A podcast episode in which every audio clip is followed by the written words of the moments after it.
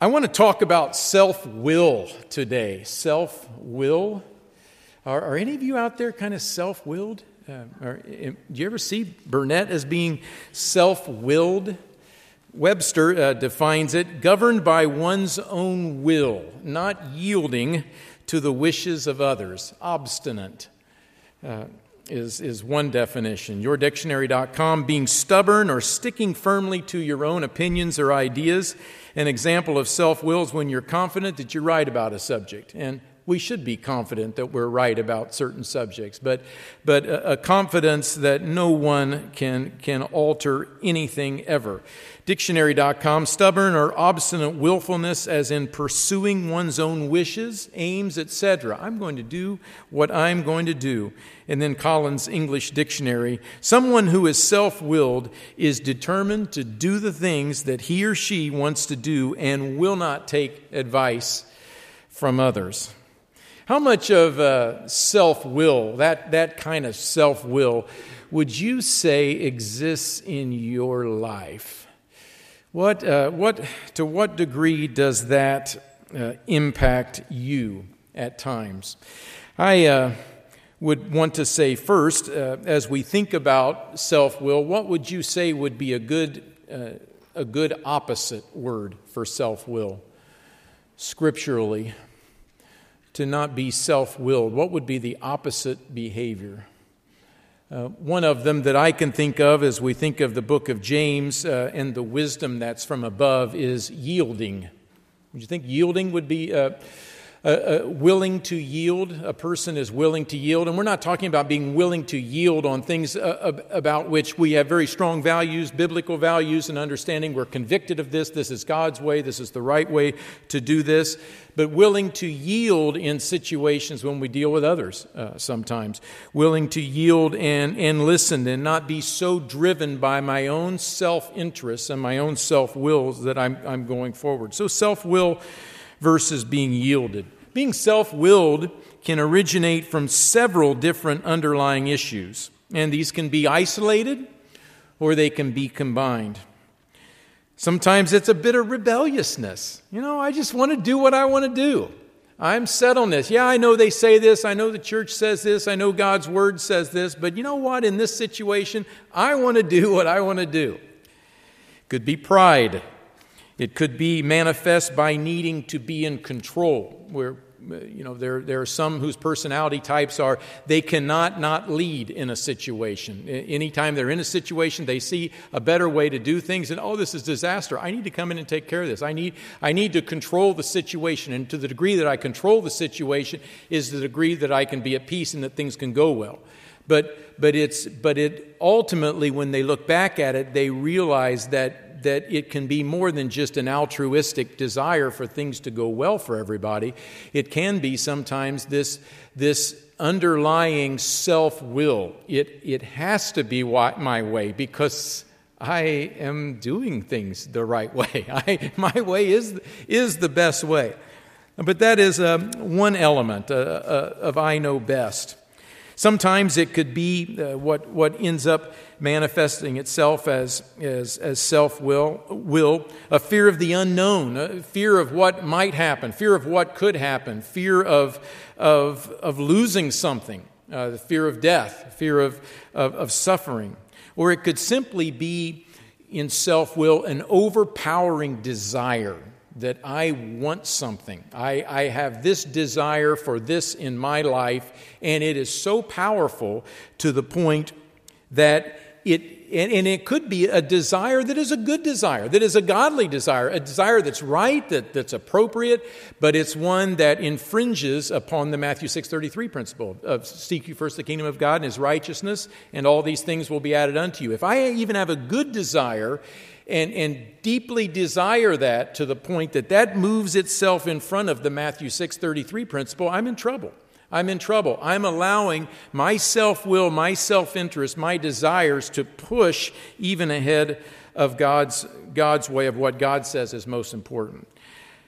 So I would ask you to reflect on that. Think of some of the things that we just talked about, ruminate on that a bit. If you were to get pushed in one way or the other, what, what, would, what would be some of the areas, maybe a couple of areas, what would be some of the areas that you would say, you know what, I, have got to keep an eye on this because this, this comes in there. This, this comes in there to where I see, and, and as I reflect on my life, I see sometimes I let my self will, my self desire, uh, self interest to trump these other things that uh, I know I, I, should, I should be doing. So, what exists in our lives if we're flat out honest with ourselves? What exists, uh, and we need to acknowledge openly to God and to ourselves that blank, fill in the blank, fills that slot. The title of today's message is Father Knows Best. Or I guess we could say, Does Father Know Best? How many of you watch Father Knows Best? Man, that is, I am dating some people. Okay, I see two generations there. One says no, one says yes. I, I see again, Mr. Demarest. Uh, so, okay, got, got some of my aged people over there. I'm looking at one lady in particular. Father Knows Best. It came uh, in the 50s. I think it was around 54 or 55 and ran till about 63. Robert Young, I think, was the guy's name that was the dad, and it was supposed to be a, a modern family. Uh, modern nuclear family uh, and living in a, in a, in, a, town and you know dad had his job mom was housewife and doing her things card club ladies club all these these different things. But they, they always were dealing with situations situations of life and and they got everything solved in 30 minutes or less whatever the moral issue uh, was. I remember watching that you know of course i'm so young uh, right really close to matthew gus except six or so years older. But uh, anyway, I, I, started watching that. I, I remember one summer uh, when, you know, it was a morning, it was on in the morning, it was reruns, and I remember watching about 10 or 11 episodes, and I thought it was it was, it was okay. It was pretty decent. I, I, if I'm going to watch black and white back then, I'd rather watch Leave It to Beaver. I just loved Leave It to Beaver. I love uh, Wally and Beav, the Beav, as they uh, went through all the things and got into all the, the issues that they had to, uh, had to uh, deal with. But, but, but this thing of Father knows best, uh, would, would you say, as we think of Father with a capital F, uh, in your life, in my life, does, do I do I approach life, do I attack life uh, from, that, from that approach?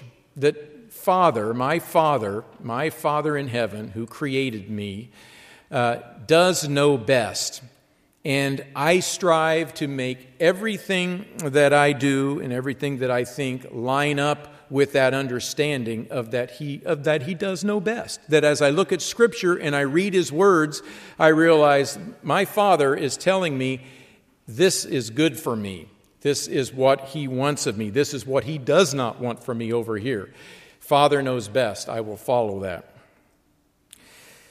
Do you and I really, truly, with all of our being, believe that our Father does know best? Do you? Do I? Do the choices that we're making in our lives right now demonstrate that belief as we, as we look at our lives? Would you say that's the case?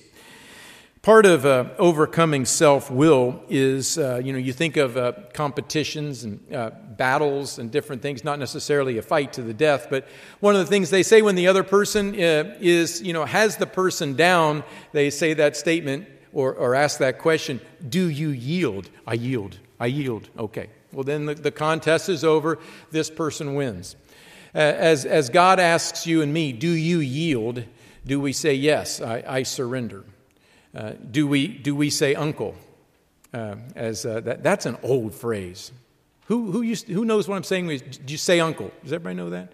How many? Okay, okay, say uncle. I mean, I give up. when we were kids, uh, you'd be walking along and somebody would, your hand would be just out walking where your hand should be. And then all of a sudden they grab my, my pinky and ram it into, into, my, uh, into the base of my palm and uh, say uncle. Okay, I'll say uncle. And, and then they let go. But do, do we say uncle? Do we say uncle uh, to God spiritually?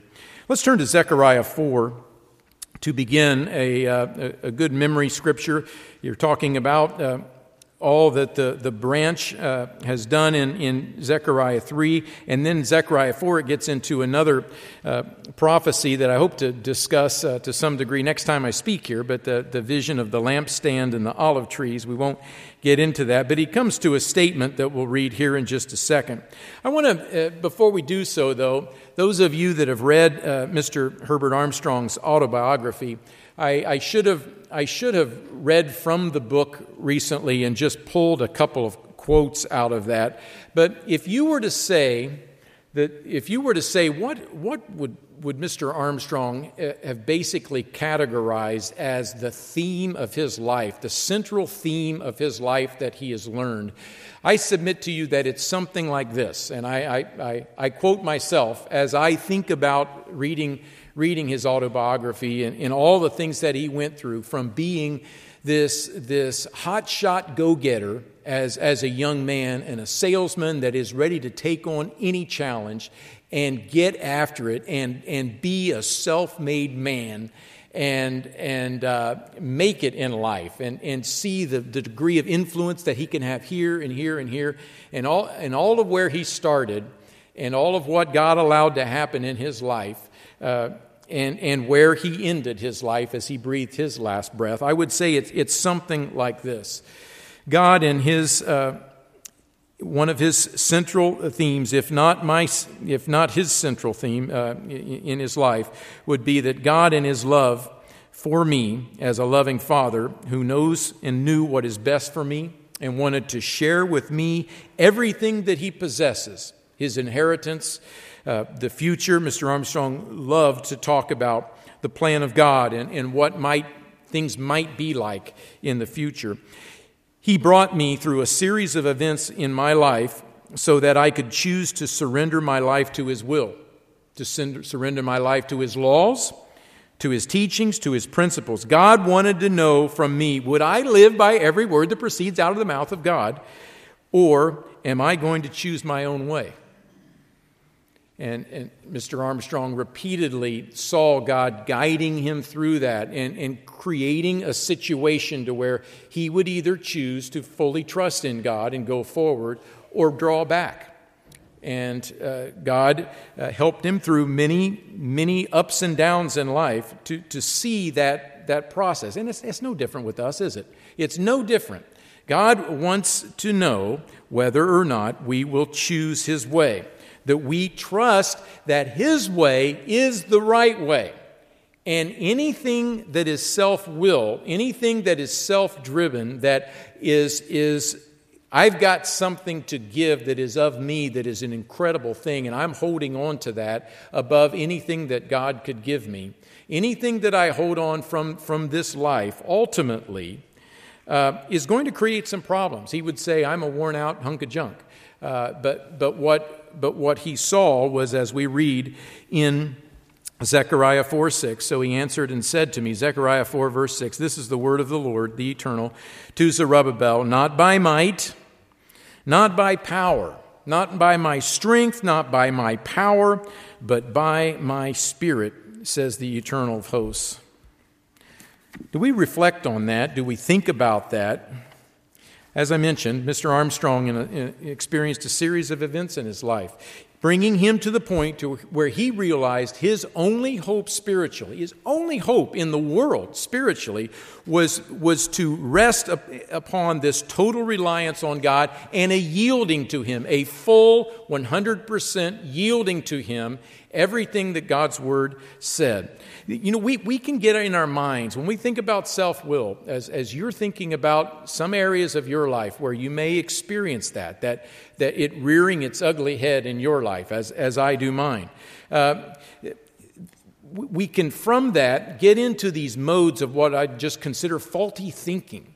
Uh, and it can hit us at a young age, it can hit us middle age, it can hit us late in life, but which, which at the core, these areas of faulty thinking, they, they represent self will. Uh, let me give you some examples. God, I'm going ahead with this, but show me if this is wrong. Just show me if this is wrong. Shut the door on, on, on me if, this, if it's wrong. In fact, if you need to zap me, uh, zap me if it's wrong. Uh, when we already know from God's word that it's wrong. Uh, have you ever been in that situation? I've counseled with others. I've seen situations in my own life where I sometimes have, have just gone ahead and pushed in an area where when I, I know that it's wrong, I know that God's word says to do things differently. Yet for some reason, I have reasoned my way around that or, or created a situation in my mind where I can justify it and still create this thing of where God's, I, I'm, thinking, well, God's, you're, you're still in the picture because I'm telling you to, to, to, to help me here to see this if, if, if, I, if, if it really is really, really wrong. Uh, God wants us to, to put Him first in that regard. Here's another one you know, I've seen others go this route and, and name the route or the route, however you say that, R O U T E. I've seen others go this route in their lives, and, and I know some of the things that, you know, that, that they're doing are, are contradictory to what God's Word says on this, but I've seen others go this route, and, you know, it's, in the end, it's worked out for, for them. I, I've seen them make this choice and this choice, and it was rough for a while, but in the end, it worked for them. So therefore, I I'll, I'll follow this path as well. Uh, boy, that, that can happen when we're young. That can happen when we're young. That can happen in young adulthood, uh, where we just begin to get wonky, uh, uh, reasoning wise, versus saying, calling it for what it is an aspect of self will, of, I, I want to do what I want to do. I want to, I'm going to do what I'm going to do uh, in, in actuality. Uh, you know, in, in, a sense, they, they can say sometimes that, you know, it really did work out okay for them. Uh, but, but can we really say that it worked out uh, okay for those individuals, that it worked out well for them in the end? I mean, God knows the heart. God knows the heart of that individual. God knows the scars that that individual has placed, uh, has, has on them. God knows their current situation. We don't ultimately know the heart. Uh, Christ will reveal the heart uh, when, when, when He comes. But, but I'll go that direction too, even though I know, even though I know deep down inside, as I understand Scripture, that this approach is contrary to Scripture. What are we saying here when we do things like that? What are we saying when we allow those thoughts to uh, germinate and, and move towards a, a decision? What we're saying is, Father, you, you, don't, you don't know best. You don't know best in this situation. I know Scripture says this, but I, I know best. I know best. I, uh, I won't mention uh, this, this individual's name. He's a, he's a member up in the Sherman congregation. Uh, you know, I talked about it last night in our uh, prayer updates, but he's the individual who uh, is is battling uh, cancer. He's been placed in a care facility. now he's, he's, he's up there in age. And and at the time of not knowing exactly what the situation was before uh, having to, to go into the hospital and get treated, he needed to be anointed. And uh, he, uh, he asked the two ministers, he, actually, he didn't ask the two ministers. He told them, he said, uh, When one of you anoints me, he said, I want you to pray for God's will in my life. I don't, I don't want you to pray in, in, in, a thing of, you know, when you're, when you're in your 90s, you, you can tell a minister that kind of a thing. But anyway, you know, I, I want you to pray that God's will be done because that's what I want. I want His will done in my life with this health situation. I know that He knows what, what He's doing with me at this stage, and, I, and that's what I want above all else. And uh, in their anointing, they prayed for God's will.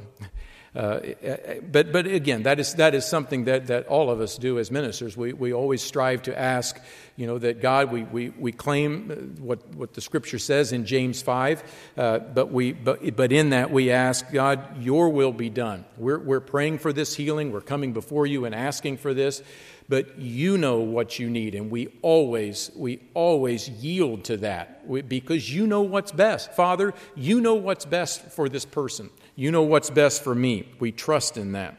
Uh, I thought it was a, a beautiful example of, uh, of a godly approach. Do we see our lives? Do we see our lives as a process uh, of our learning that the Father knows best, that, that He does know best, that He wants us to come to a state of totally yielding to Him in every way and yielding to His ways. That our actions and our thoughts and our words uh, come from this inner love, which, which is His love in us, it, it, but it comes from that to, to cause us uh, to, to deeply desire to completely surrender our lives to Him. I mean, that, that's what God wants. He wants the complete surrendering of ourselves.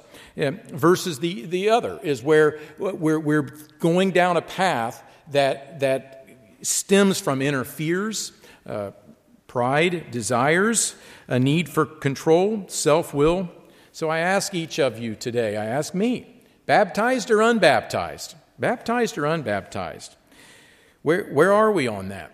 Where are we on our self will? Young people, you folks are in some challenging situations. You know you're being tested. You're being tested in these situations, and God wants to know. God wants to know do you, as, as you study with my word, as you, as you study uh, and you hear, hear people get up here and talk about things, talk about God's word, as you talk with your families, and as you see the contrast of what's going on in, in, in school and in society and all that, He wants to know. He wants to know do, do you do you want to seek me and my will for you in this life? Do you trust me? Do you trust me that I really do know best, that I really love you, and I want to give you everything? Uh, or, or do, we, do we have that, that bit of human nature that is there? It's there in you, it's there in me, and it's pulling at us. It's pulling at us to take take that step and say, you know what, God, I, I see some of these things. Or, or maybe I'm just going to kind of close it out because I don't want to think about it right now. I don't want to uh, delve into it because it makes me make hard decisions. And I don't know that I want to make those decisions now, so I'm just not going to deal with it. Some people do that. But, but to, to face it and say, God, I must read, I must understand, and I must totally rely upon you appreciated the, uh, the references uh, in, in the sermonette today about several of the messages uh, in, in, of the two last week in particular. I, I, want to talk a little bit more about Mr. Jones' message last night as he talked uh, last night, as he talked last Sabbath about uh, this, this person named Saul and the, uh, the apostle who became the apostle Paul as as he served God's people. Let's, let's just look at two verses. He covered, uh, I, I, believe he covered both of these, but I would like to speak uh, to those in particular to uh, what we're covering today in this thing of self will. Acts, Acts 9. So here he was, uh, you know, again, as, as Mr. Uh, Jones very aptly put, uh, making havoc of the church. But then Jesus Christ awakened him, uh, uh, lopped him upside the head on the road to Damascus here. Acts 9, uh, verse, verse 5. Acts 9, verse 5. So, uh, you know, as he journeyed, he came near Damascus, verse 3, uh, and then verse 4. Then he fell to the ground and heard a voice saying to him as, he, as this, this light suddenly shone around him from heaven Saul, Saul, why are you persecuting me? And he said, Well, who are you, Lord? And the Lord said, I am Jesus, whom you are persecuting. You are persecuting me, Saul. And then he makes this statement It is hard for you to kick against the goads, or as uh, Mr. Uh, Jones mentioned last week in the authorized King German, uh, German authorized King German, uh, King James version, uh, the the uh, the pricks. the the statement it's it's a proverbial expression here, and, and interestingly enough, those of you that have a have a margin in in your in your Bible, it, it will probably state there that the majority text, the the majority of texts, do not have that proverbial expression contained therein. Uh, but, uh, but so this may have been added uh, there, later, but there, there, there are some of those uh, nuances of differences where things like this are added. But the principle uh, whether or not it was in the original text or whether or not a, a person added that to, uh, for, for clarity, it, it is an interesting uh, proverb to, to, to say it is hard for you to kick against the goads. As a beast of burden, a, a beast that would be uh, yoked or, or, or trained to do something, they would have goads or the sharp points uh, that would be up against it, that if it, if it goes against what it's supposed to be doing, it's going to come up and, and, and get pricked. It's going to be pain and blood and damage to the animal to go up against that. It, it, it does no good. There is no, there is no benefit to kicking against the goads. And he says, Saul, that's what you're doing. You're kicking against something that is doing you damage. Uh, uh, so, so I would ask us are, are, there any areas in our lives where we're kicking against the goads? That, you know, when we look at it and we, we, we look at Scripture and we see this, you know, I, here, I'm kicking against the goads here. I'm doing self damage, damage that has spiritual repercussions. Now, God may de- delay the, the, the, damage, it may not manifest itself uh, immediately, but, but He may cause it to come up immediately. But regardless, sooner or later, you will have to face that.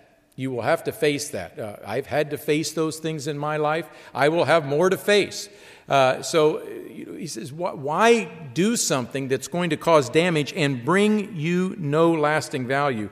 The longer you and I kick against these goads in our lives, the more damaging it will become. Ultimately, it kills us spiritually. It can kill us etern- for eternity if we determine to stay fixated on my self will versus total yielding to God. Why, why, then, uh, why then is it, does God consider it such, a, such an affront to Him to, to kick against the goads like this? We know the answer uh, because it represents an attitude of no. I will not yield to you, God, in this. I'm not going to do it. I'm not, I know it's right. I know what your word says if I'm honest with Scripture, but I am not going to yield to it. God, God can't work with that. He can't work with that, that kind of an attitude uh, into eternity. Uh, he will not work with Satan into eternity because that, that is, Satan is kicking against the goads. Can he win? He can't win. He, he, he, can only cause others to go down with him. His, his whole existence is kicking against the goads. Uh, I'm going to do it anyway.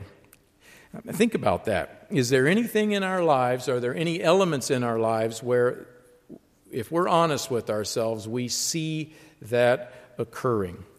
Instead, what does Paul say? Uh, what does he say in verse 6? So he, trembling and astonished, said, Lord, what do you want me to do? That is, that is yielding. Uh, he was kicking against the goad, and the opposite behavior was to yield. And he began to yield to his great uh, almighty creator and his creator's son, uh, Jesus Christ, who also is the creator. So he yielded to him.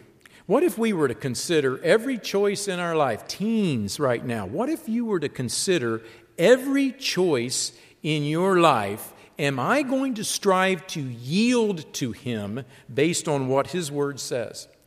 Young adults, 97.6 year olds in here. Uh, how, how many of us uh, are, are, are thinking about that on every, every, every decision that we make? Here's a strategy that I've found effective, and I, I don't take credit for this. In fact, uh, uh, I, I, several of these ideas came from a, a Christian um, sister, a sister in Christ uh, that I know well and talk with uh, from time to time. Uh, she has some of these that I, that I hope are, are, are, fa- are, are helpful to you uh, as they've been helpful to me.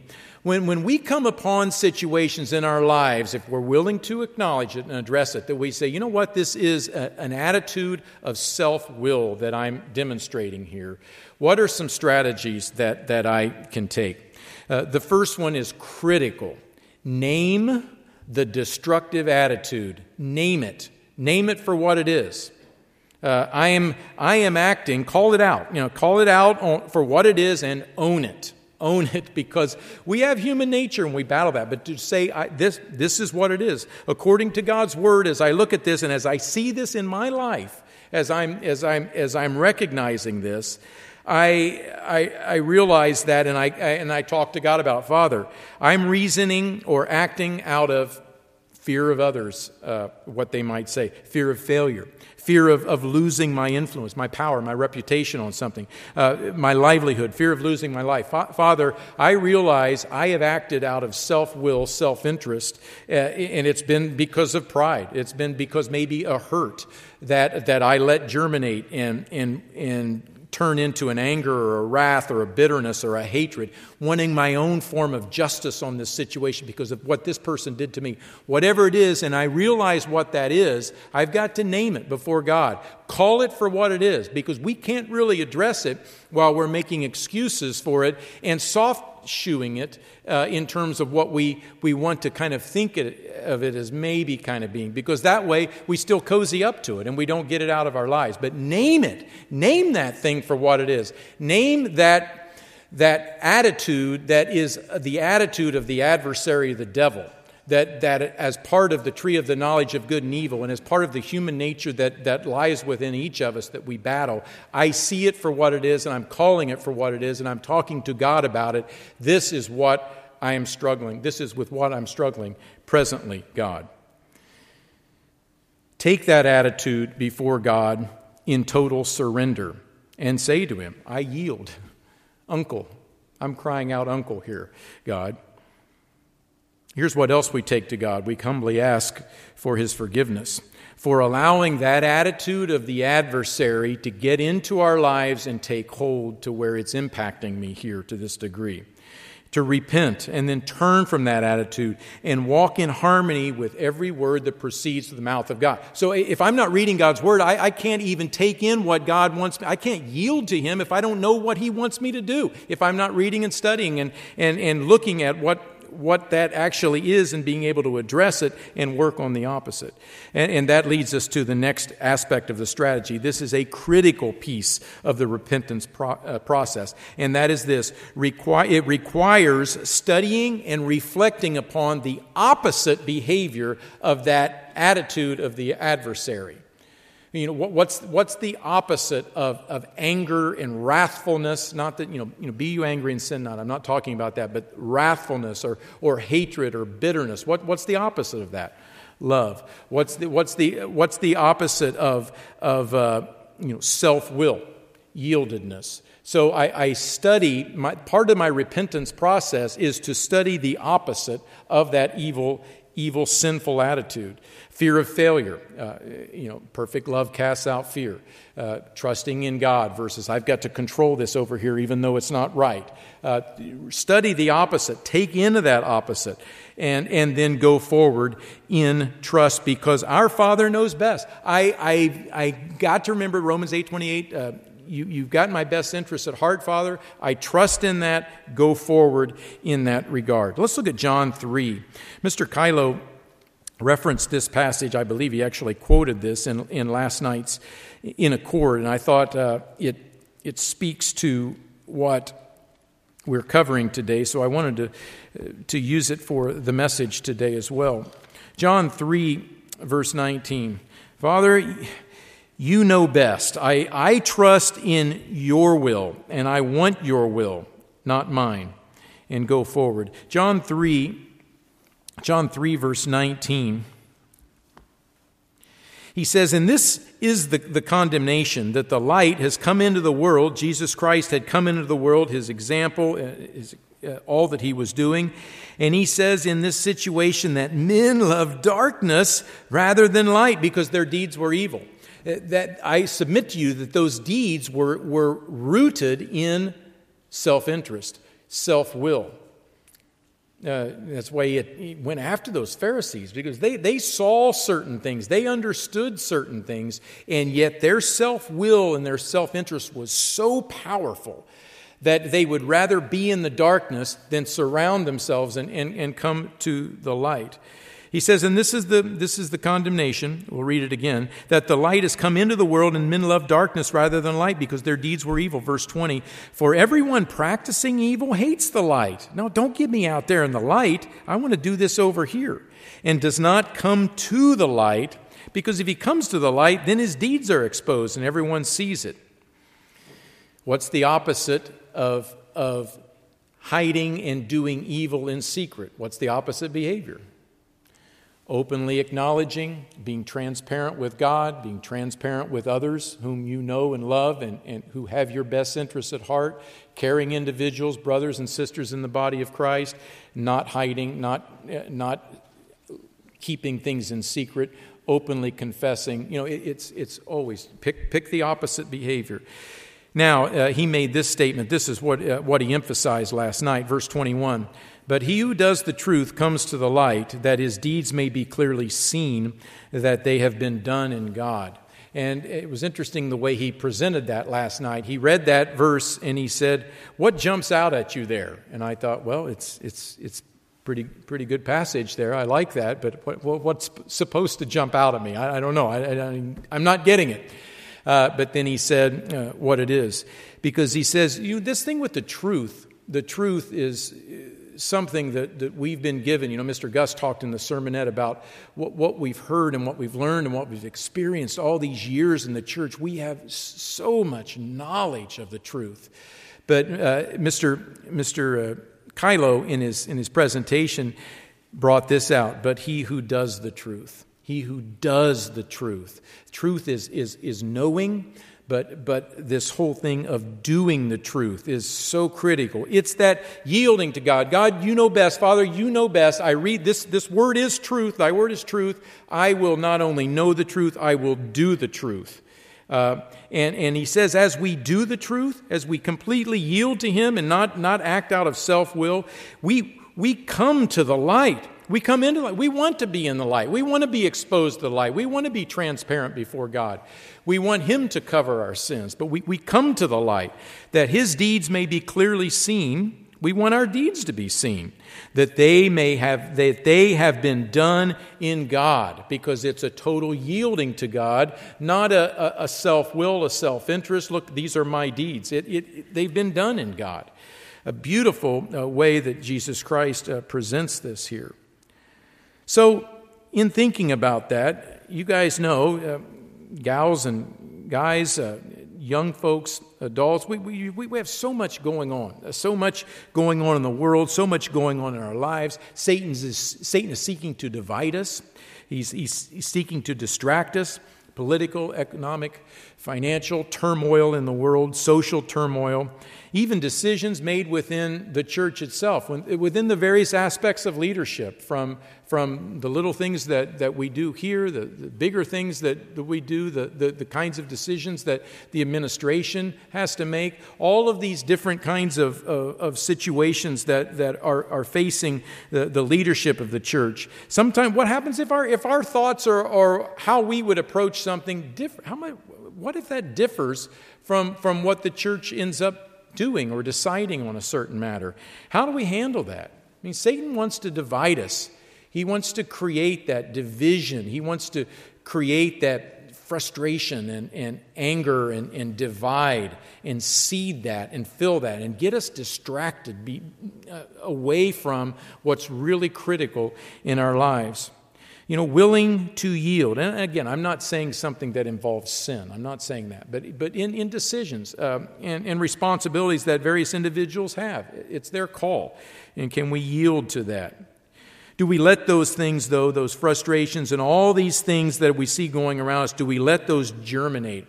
Because Satan seeks to cause us to place things, needs, wants, people, desires, all of these things ahead of God, ahead of, of His way. Satan seeks to stir up in us our human nature, to stir that up and to feed on that. I am right, and there's nothing you can say to me. You can't say anything to me on this. I'm going to do what I'm going to do. I'm going to think what I'm going to think. I'm going to take care of myself. I know best. Satan seeks to destroy that, our faith in God and the faith of God that lives in us uh, by the power of His Holy Spirit. I can't fully trust in God. I can't fully jump in and, and, and do this, whatever this is that we know is God's way. I, I can't do that because it, it, might not work out well. It, this might not work out well in the short term. This may create these kinds of challenges. This, this will impact what I want that is good for me. This is what I need. Without it, I won't be happy. And then what results? Self will. Self will. What I want. We must not do this. Let's go to Galatians, Galatians 1. We'll spend uh, most of the rest of our time here in, in Galatians today. We must not do this. Instead, we, we go to the Father in prayer. Father in heaven, you know best. I yield to you. I yield to your ways. I will trust in you. I will look to you and your Son. I will look to both of you for guidance on how to live. Guide me in your wisdom. Teach me in that way, and I'll walk in it. Galatians 1, I, I think uh, it, it, we see a, an interesting story here. Of course, Galatians is dealing with the, the, the Jews uh, that uh, are, are Christians and, and trying to compel, uh, some were trying to compel others to be circumcised in order to be a part of, of, of the church. Uh, that, that is a, a thread that's running through that, and Paul's talking about that not being the issue. It's, it's more the, as is talked about in other places, the circumcision of the heart. Uh, but placing the law above, uh, above God and and, and the interaction with what God and Christ have done through Christ's sacrifice. Uh, so he's addressing that, and, he, and he's talking about some of the problems that, that resulted uh, and, and the motivation behind some of the decisions that were made that were actions out of self interest, out of self will. Yes, even in the church. Galatians 1, verse 1 Paul, an apostle from men, uh, not from men, nor through man. Paul wanted to make certain that was very clear that I, I recognize that I, Paul, uh, am in this role because of Jesus Christ and God the Father. Uh, the Father was the one who raised Jesus from the dead and all the brethren who are with me. Verse 3 Grace to you and peace from God the Father and our Lord Jesus Christ, the one who gave himself for our sins, that he might deliver us from this present evil age. He's the only one who can do it. We, we can't do it. He must do that according to the will of our God and Father, to whom be glory forever and ever. Amen. So he makes this statement here, and we see later that he's, he's talking uh, significantly about this this thing of you must be circumcised to be a part of the, of the, the body of Christ that they were pushing. Uh, he says, I marvel that you are turning away so soon from him who called you in the grace of Christ to a different gospel, which is not another, but there are some who trouble you and want to pervert the gospel of Christ. But even if we, verse 8, or an angel from heaven preach any other gospel to you than that we have preached to you, let him be accursed. This uh, anathema uh, statement. Now, verse 9. As, you've, as we've said before, so now I say again if anyone preaches any other gospel to you than what you have received, let him be accursed. He says it twice. Verse 10. So here, here's the statement that I want us to consider. For do I now, Paul says, do I now persuade men or God? Or do I seek to please men? Is, is that what my motivation is? For if I still pleased men, I would not be a bondservant of Jesus Christ. I would not be a bondservant of Jesus Christ. I would not be a worker for Christ, who, as we, as we talked about in, in the, the sermonette, is, is looking for a return on his investment. I, I would be working for men, to please men, which ultimately is my self will to be looked upon in this way by men. No, I, he says, I don't, I don't work for that. I am a doulos, I am a bond slave to Jesus Christ. I serve him. My life, I have completely yielded to him for his guidance and his direction and his will for me in, his, in my life. Verse 11 of chapter 2 verse 11 of chapter 2. Most, uh, many know this story. We've got a situation where Peter had been there in interacting uh, in Galatia with uh, the, the Gentiles, or was, or was this in Galatia? I can't remember if he's talking about a different location. It may have been, a, no, it's, it's, uh, it's in Antioch, I'm sorry. It was in Antioch, but he's telling those in Galatia what happened. So Peter is, is there in Galatia. He's interacting with the Gentiles every, that are in the church. It's going great. They're, they're, they're very connected. And then uh, some of uh, those who serve uh, in, uh, in, in the church that are from James, uh, who was a, a leader in the church, came and, and, and then it says what happened. So when, when they came and visited there in Antioch, uh, this impacted Peter in what he did he began to be a man pleaser. Verse 11 Now, when Peter had come to Antioch, I withstood him to his face, because he was to be blamed. For before certain men came from James, Peter would eat with the Gentiles. But when they came, he, he pulled back and separated himself, fearing those who were of the circumcision. What's this guy doing? Dealing with these, these uncircumcised Gentiles. Yeah, yeah, I know they're in the church, but what's he doing there? Peter was concerned about that. If, that's, it's, if, if they see me with them, they're going to judge me this way. And, and it got him, it, it messed with him it messed with him. And he started thinking about how that was, going to impact how he was viewed in his self image versus this is God's way. I, we, we've gone through the Acts 15 thing. We see that, that God has opened the door to the Gentiles. They are our brothers in Christ, they're part of the Israel of God, and yet still it drew Peter. And Peter was a man of God. He was a valiant servant for God. But it got him. It got him.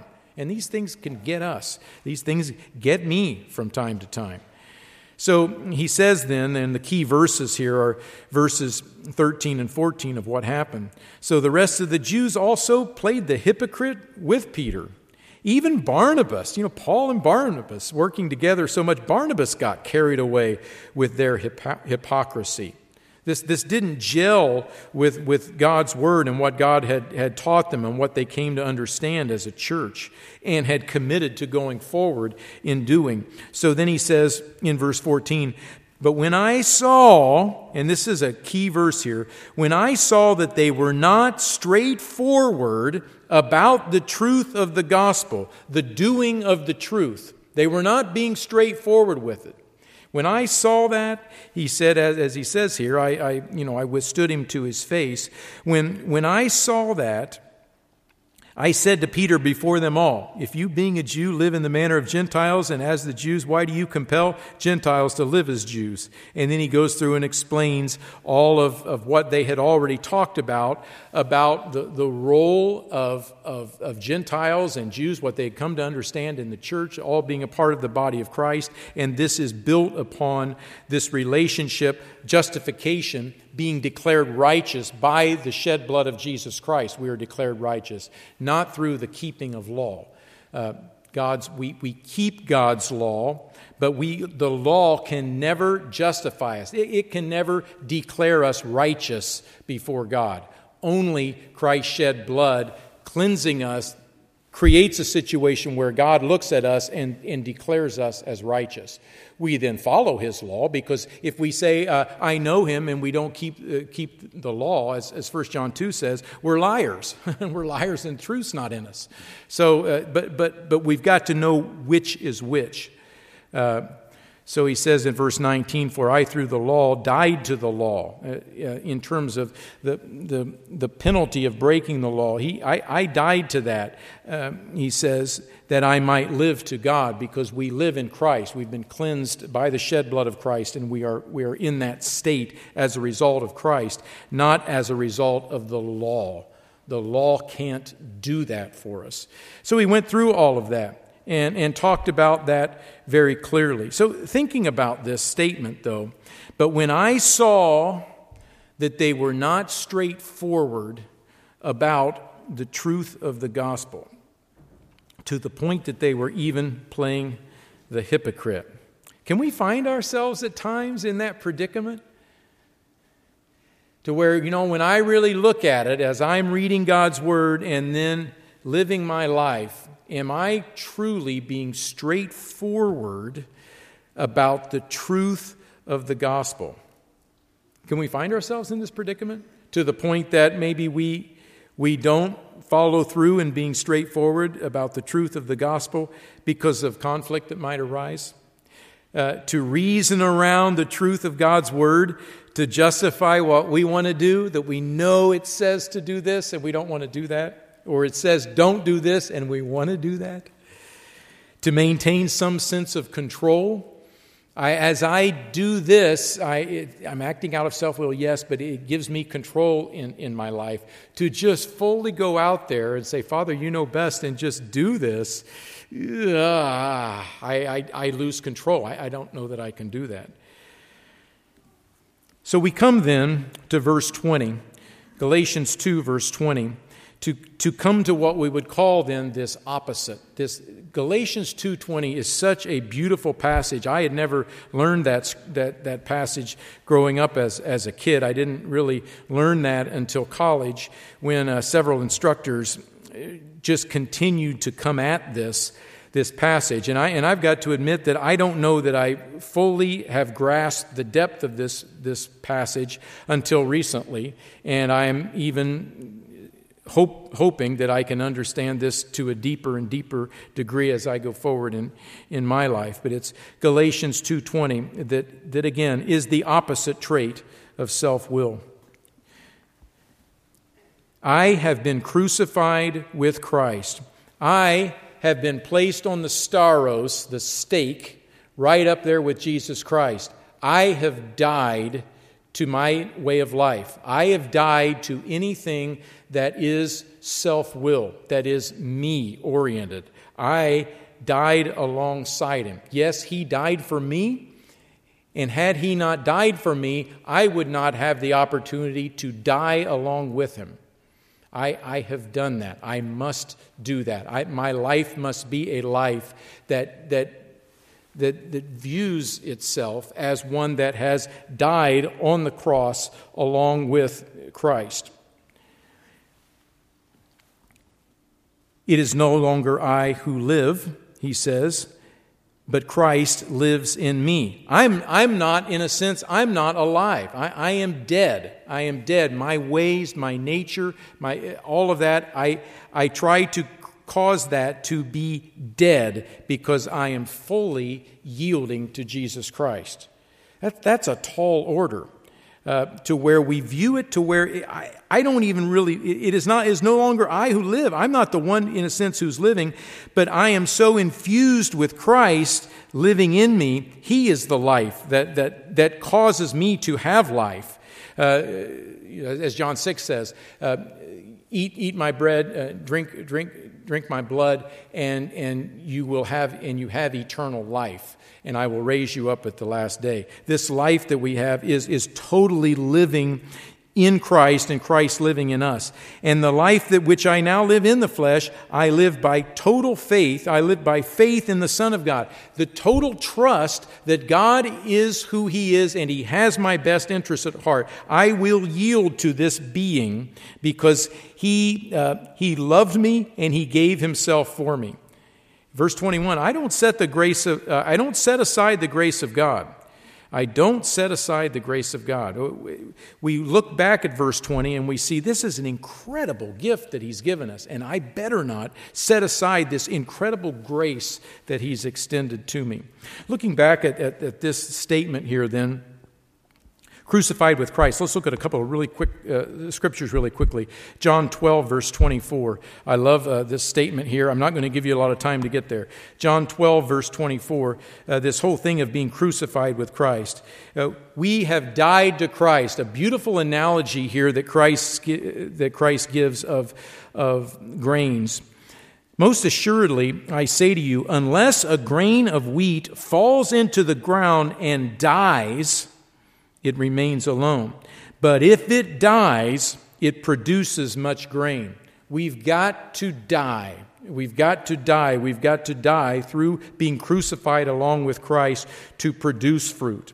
1 Corinthians 15, verse 34. A lot of times we read 1 Corinthians 15, it's the resurrection chapter, uh, but there's a little statement in there in the midst of this that I, I often read over. 1 Corinthians 15, verse 34, uh, speaking of this, this situation of it is no longer I who live. Verse 34, he says, actually verse 33 do not be deceived. Evil company corrupts good habits. You know stay, stay out of that mess. And he says instead verse 34 awake to righteousness and do not sin for some do not have the knowledge of god. Through, through the shed blood of Christ, we, we are declared righteous to God. We are justified. He says, Awake to that, live in that. And, and do not sin, for some do not have the knowledge of God. We, we have the knowledge of God. God has given that to us, and, and yet He says, I speak this to your shame. Uh, I, I, look at that and I read that from the standpoint of, of that, that we have been given the knowledge of God, and that to that is a, with that uh, carries a tremendous accountability. Uh, and that's what he was saying to First Corinthians, uh, to those in Corinth. He could have also been uh, addressing to some degree, uh, for some do not have the knowledge of God, and meaning that maybe there were, were some in the congregation who were not actively seeking the knowledge of God, and, and that could be their shame. I, I tend to think it's, it's probably the former uh, rather than the latter. One other passage uh, in describing uh, this Galatians 2.20 passage. Let's go to Revelation 1.18. We serve Jesus Christ. He is our, our life. He's the Alpha and Omega, the, the originator and the finisher of our faith. He lives in us, and it is a beautiful thing for Jesus Christ to live in us because of what it means. This is, this is basic, but it, it's, it's powerful in what it means in our lives as we view it this way. As we view this as a total yielding to God, this great being that 1 verse 18, Revelation 1 verse 18, this one who says, says, I am he who lives. Jesus Christ lives. He was dead. He says, I was dead, but behold, I am alive forevermore. Jesus Christ lives in us, this being who is alive forevermore. That is our life. That is our only life that we have if we are crucified with Him and we have died to ourselves. As we put that out, all of the self will, we put that out and totally yield, we allow this being who has life evermore to dwell in us. Amen. And I have the keys of Hades and of death. Two final passages, and we'll wrap this up. Ephesians 3. Ephesians 3.